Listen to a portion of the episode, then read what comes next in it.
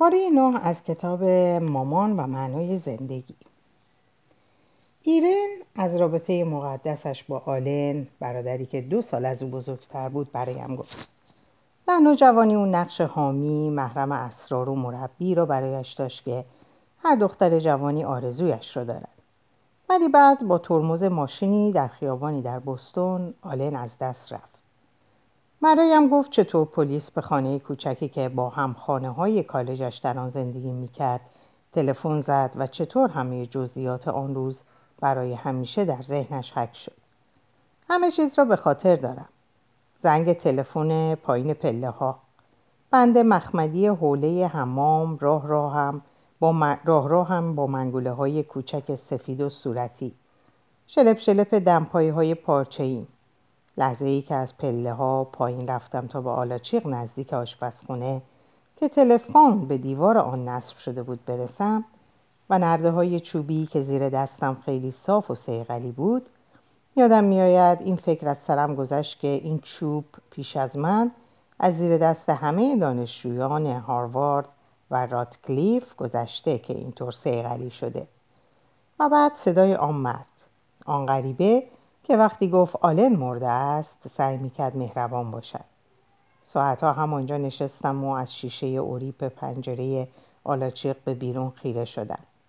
هنوز می‌توانم رنگین کمان را روی توده های برف دود گرفته گوشه حیات ببینم. در طول درمان بارها و بارها به رویای دو متن و معنای مرگ بیگناهی بازگشتیم. فقدان برادر او را همه عمر داغدار کرده بود.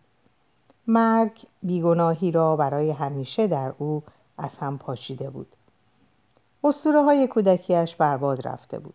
عدالت امکان پیشبینی وقایع خداوندی نیکخواه توالی ذاتی چیزها والدین حمایت کننده امن بودن خانه. ایرن تنها و بی سپر در برابر بلب های هستی جنگیده بود تا دوباره به امنیت برسد. اعتقاد داشت اگر آلن درمان فوری درستی دریافت کرده بود ممکن بود زنده بماند. تبابت او را به خود فراخواند.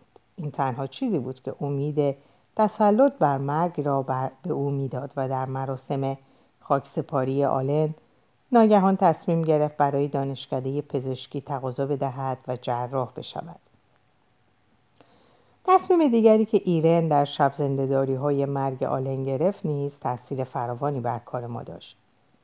راهی پیدا کردم که از دوباره صدمه خوردن مسوم بمانم اگر نگذارم کسی برایم اهمیت پیدا کند دیگر هرگز چنین فقدانی را تحمل نخواهم کرد.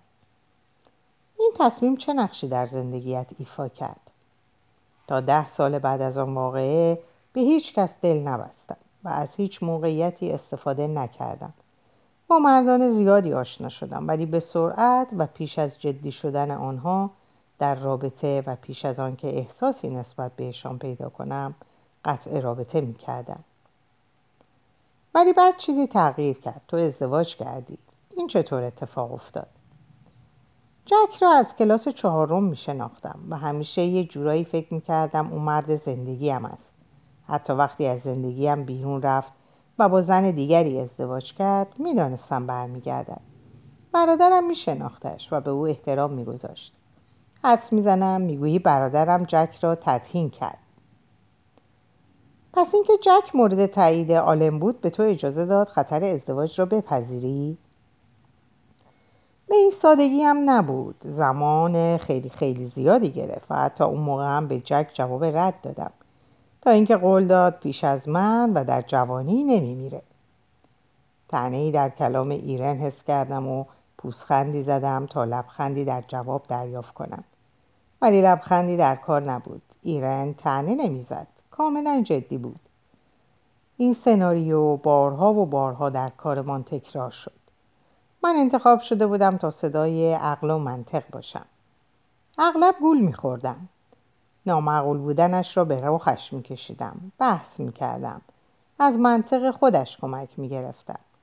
میکوشیدم ذهن موشکاف و علمیش را برانگیزم. مواقعی هم بود که فقط منتظر میماندم. ولی نتیجه همیشه یکسان بود. هرگز یک قدم هم کوتاه نیامد.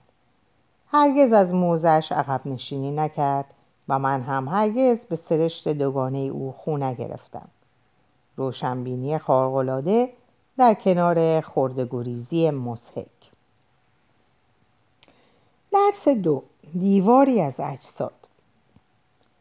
اگر نخستین رویای ایرن ماهیت رابطه آتی ما را پیش بینی کرد رویایی که در سال دوم درمان دید برعکس نوری بر پشت, بر پشت سر افکن و راهی را که تا آن زمان با یکدیگر پیموده بودیم روشن کرد. در این مطب و روی این صندلی هستم ولی دیوار عجیبی وسط اتاق بین ما قرار دارد. نمی‌توانم ببینمت. اول دیوار را هم واضح نمی‌بینم. ناهموار است با کلی ترک و برآمدگی. بخش کوچکی از آن بافتی قرمز و شطرنجی دارد. بعد یک دست در آن تشخیص می دهم. بعد یک پا و یک زانو. تازه می‌فهمم چیه. دیواری از اجساد که روی هم انباشته شدن. و حسی که در خواب داشتی چی بود ایرن؟ این تقریبا همیشه اولین سوال من است. احساسی که در رویا جریان دارد. اغلب ما را به کانون معنای آن هدایت می کند نامطبوع ترسناک. قوی ترین حس مربوط به اول رویا بود. وقتی دیوار را دیدم و احساس کردم گم شدم تنها گم شده و وحشت زده. راجع به دیوار برایم بگو. حالا که توصیفش می‌کنم به نظر تکان دهنده میآید.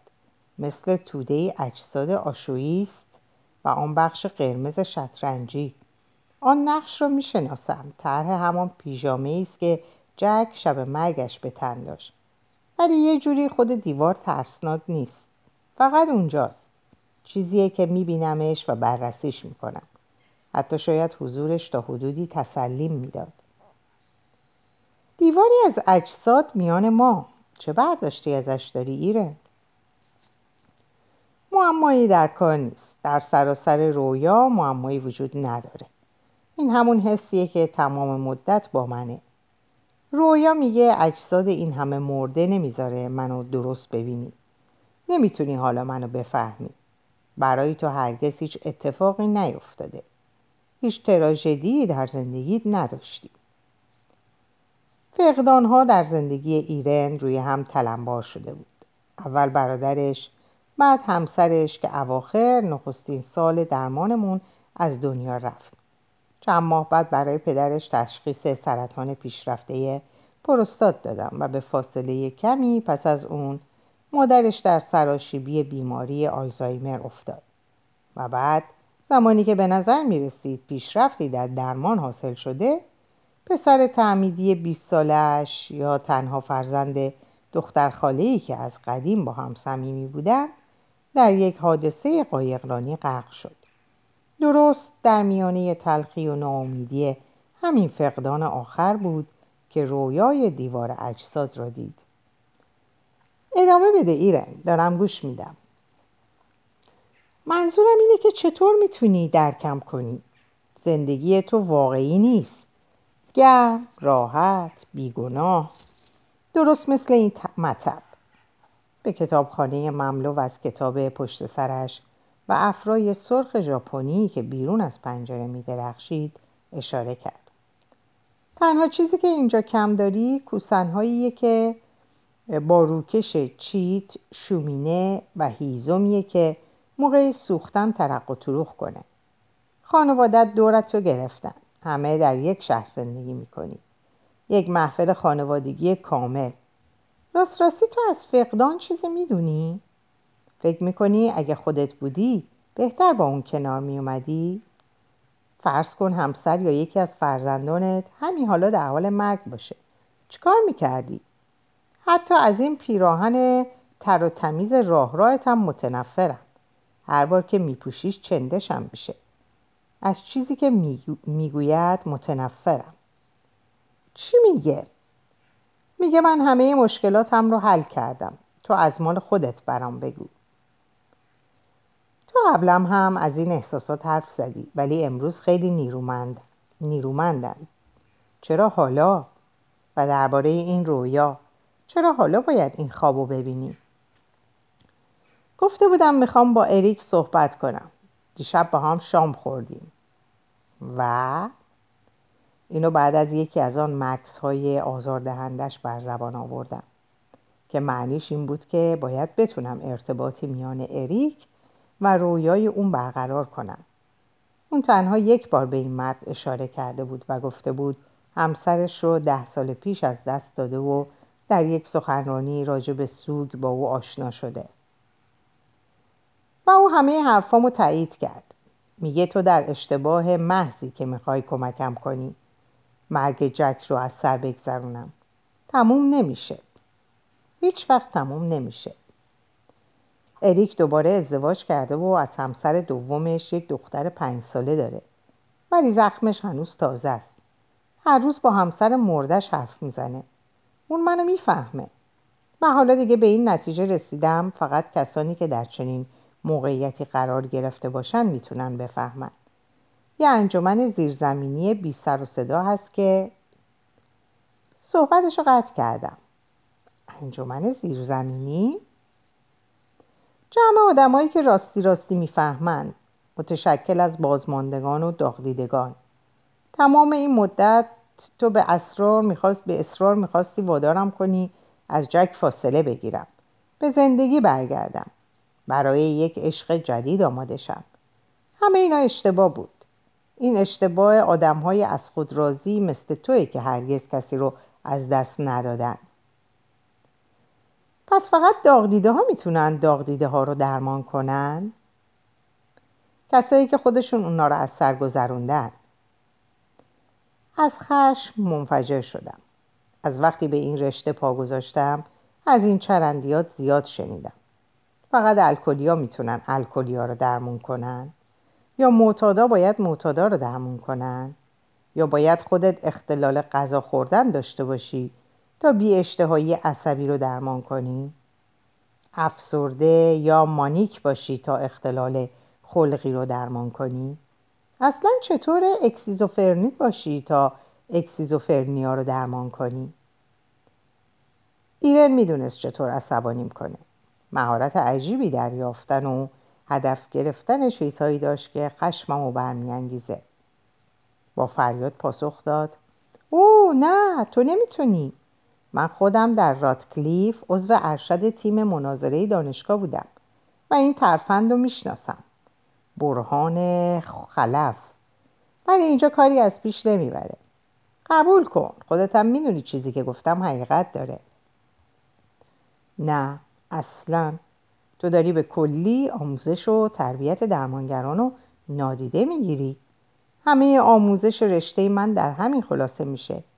کسب حساسیت فراگیری همدلی توانایی ورود به دنیای دیگری تجربه چیزی که بیمار تجربه می‌کنه.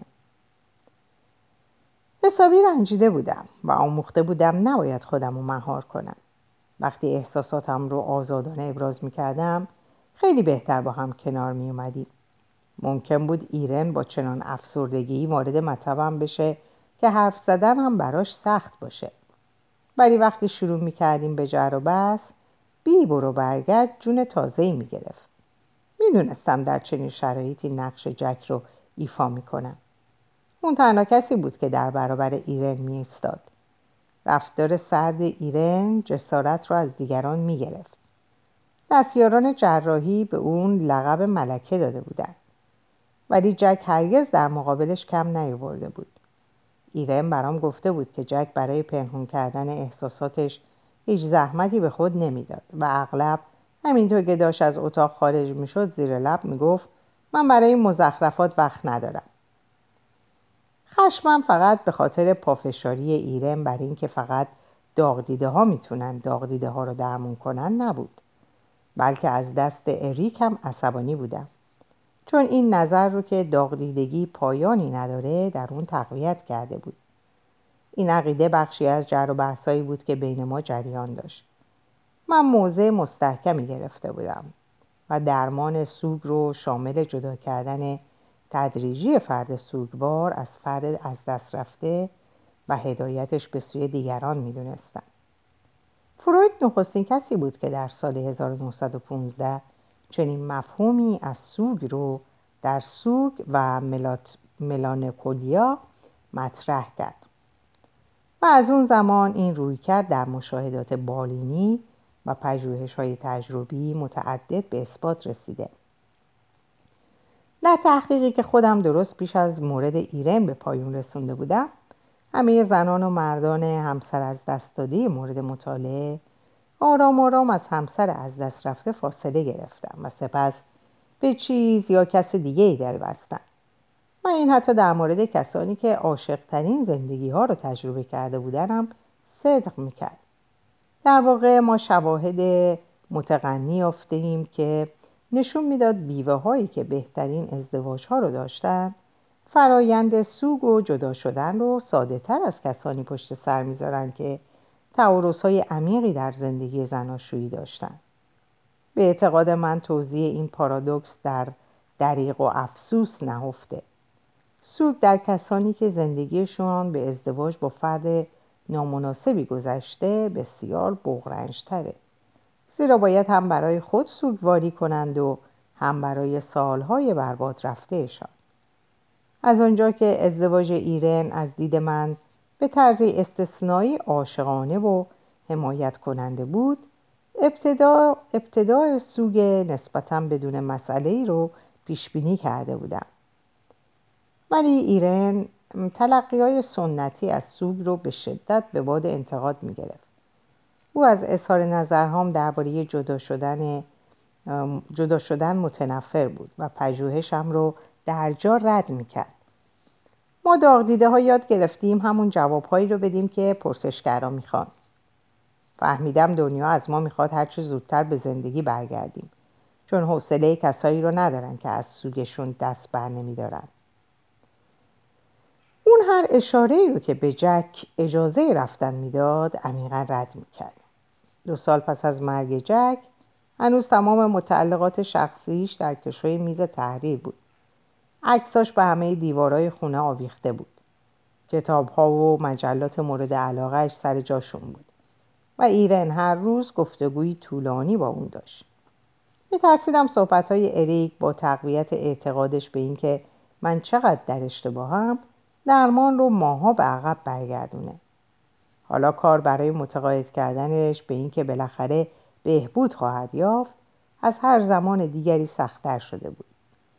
این اعتقاد مزهک به انجمن سری و خاموش داغدیدگان که همگی موافق اون بودند یکی از آن بیشمار تصورات بیمعنیش بود لازم نبود با جواب دادن به اون موضوع رو بزرگ کنم. ولی ایرن مثل همیشه با بخشی از تعبیر و تفسیرهاش درست به هدف زده بود. میگن آلبرتو جاکومتی مجسم ساز سوئیسی پاش در یک تصادف میشکنه.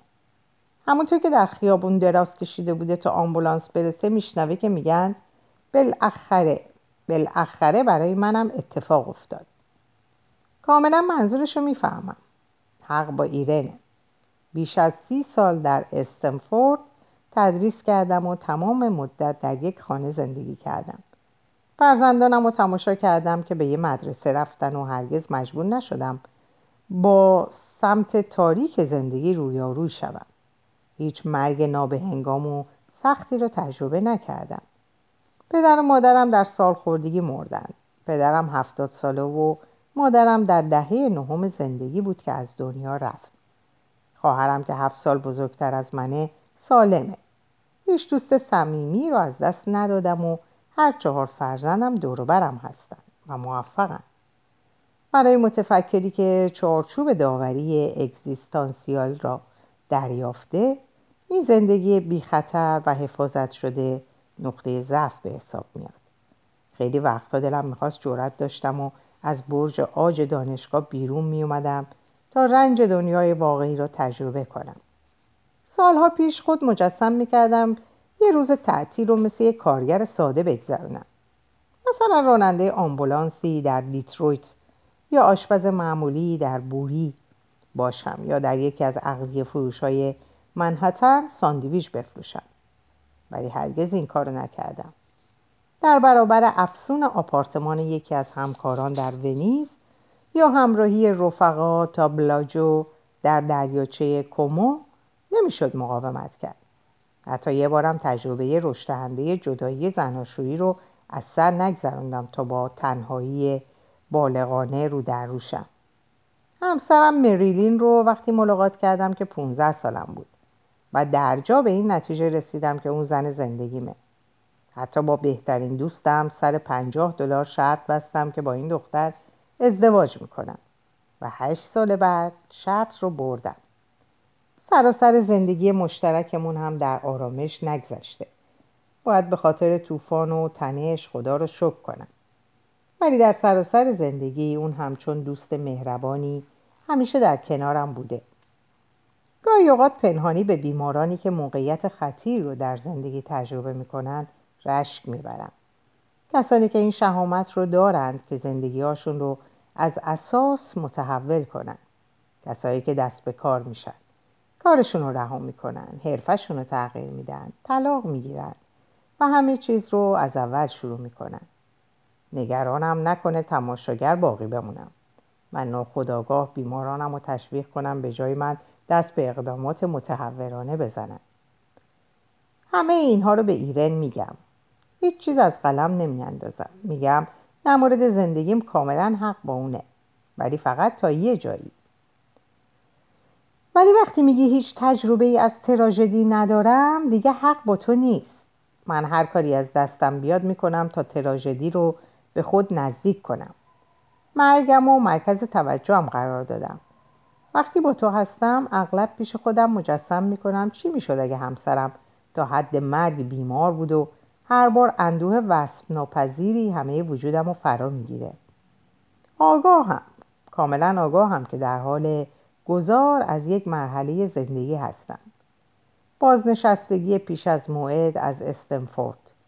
گام برگشت ناپذیریه همه نشانه های پیری قضوف ریش ریش شده زانو بینایی ضعیف شده کمردرد لک های پوستی ناشی از پیری مو و ریش خاکستری رویاهایی راجع به مرگ خودم.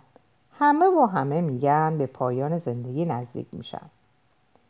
می‌دونی ایرن ده سال تمام به انتخاب خودم با بیماران سرطانی رو به مرگ کار کردم. با این امید که اونها به هسته مصیبتبار زندگی نزدیکترم کنند و این دقیقا اتفاقی بود که افتاد. سه سال تمام زیر نظر رولومی درمان شدم. درمانگری که کتاب هستیش در دوران آموزش روانپزشکی تاثیر زیادی بر من گذاشته بود. اون درمون با هیچ کدوم از کارهای شخصی که تا اون زمان کرده بودم شباهتی نداشت و منو عمیقا در تجربه مرگ خودم قوتور کرد. ایرن سری تکون داد. این جست رو میشناختم.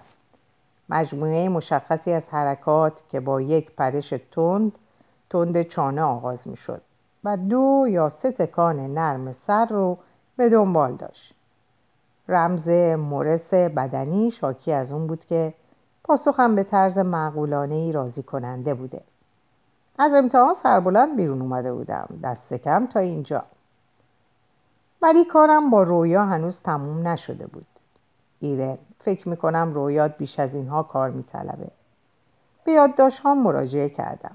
تقریبا تنها یادداشتی که در حین یک جلسه برمی داشتم شرح رویا هاست چون ناپایداری اونها باعث میشه بیماران اغلب بلافاصله فراموششون کنن یا تغییرشون بدن. و بخش اول رویا رو با صدای بلند خوندم. در این مطب بر روی این صندلی هستم ولی دیوار عجیبی وسط اتاق بین ما قرار داره. نمی‌تونم ببینمت. ادامه دادم. چیزی که مرا تحت تاثیر قرار می‌دهد جمله آخر است. در رویا این تو هستی که نمی‌توانی مرا ببینی در حالی که در تمام طول این جلسه ما در جهت عکس گفت جهت عکس گفتگو می‌کردیم. یعنی درباره اینکه من تو رو نمی‌بینم. بگذار یک چیزی ازت بپرسم. چند دقیقه قبل داشتم از پیر شدنم حرف می‌زدم. می‌دونی؟ جراحی زانو چشمهام. ایرن با عجله به میان صحبتم دوید و فریاد زد. بله بله همشونو شنیدم.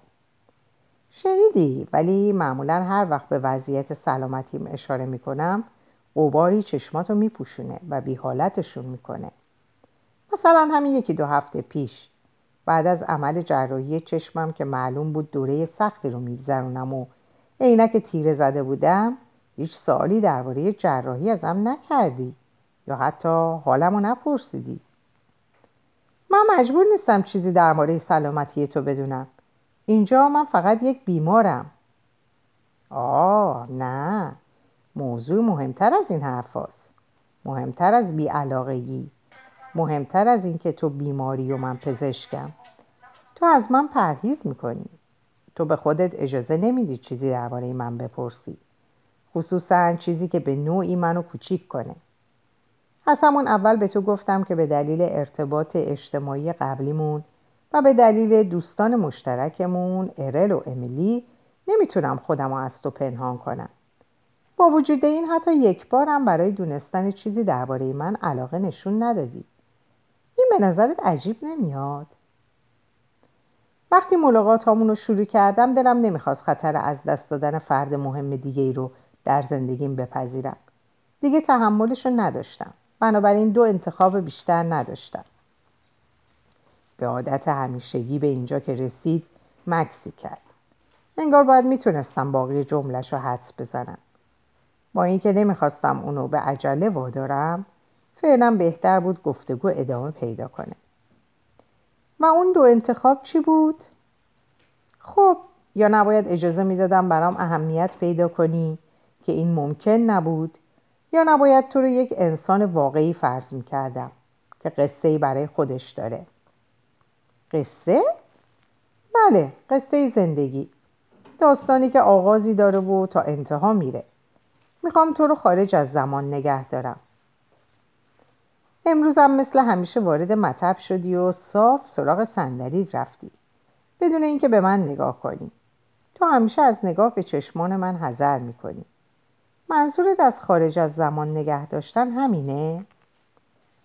سری به تایید تکون داد. نگاه کردن به تو زیادی واقعیت می‌کنه. و آدم های واقعی باید یه روزی بمیرن. حالا متوجه منظورم شدی؟ در اینجا به پایان این پاره می‌رسم. براتون اوقات خوب و خوشی آرزو می‌کنم و به خدا میسپارم. خدا نگهدار.